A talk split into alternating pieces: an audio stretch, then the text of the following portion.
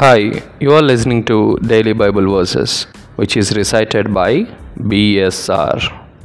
First reading it is taken from 1 Kings chapter 11 verses 29 to 32 and chapter 12 verses 19. At that time when Jeroboam went out of Jerusalem, the prophet Ahijah the Shilonite found him on the road. Now Ahijah had dressed himself in a new garment, and the two of them were alone in the open country. Then Ahijah laid hold of a new garment that was on him and tore it into twelve pieces.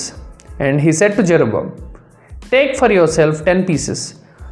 For thus says the Lord, the God of Israel Behold, I am about to tear the kingdom from the hand of Solomon, and will give you ten tribes.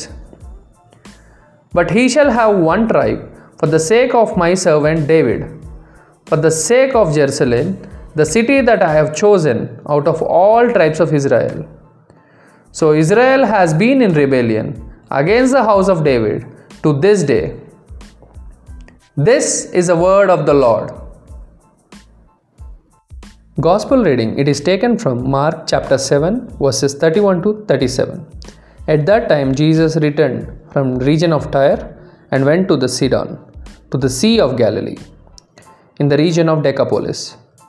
They brought him a man who was deaf and had a speech impediment and they begged him to lay his hand on him. And taking him aside from the crowd privately, he put his fingers into his ears and after spitting touched his tongue. And looking up to heaven, he sighed and said to him, Ephphatha, that is, be opened. And his ears were opened, and his tongue was released, and he spoke plainly. And Jesus charged them to tell no one. But the more he charged them, the more jealously they proclaimed it.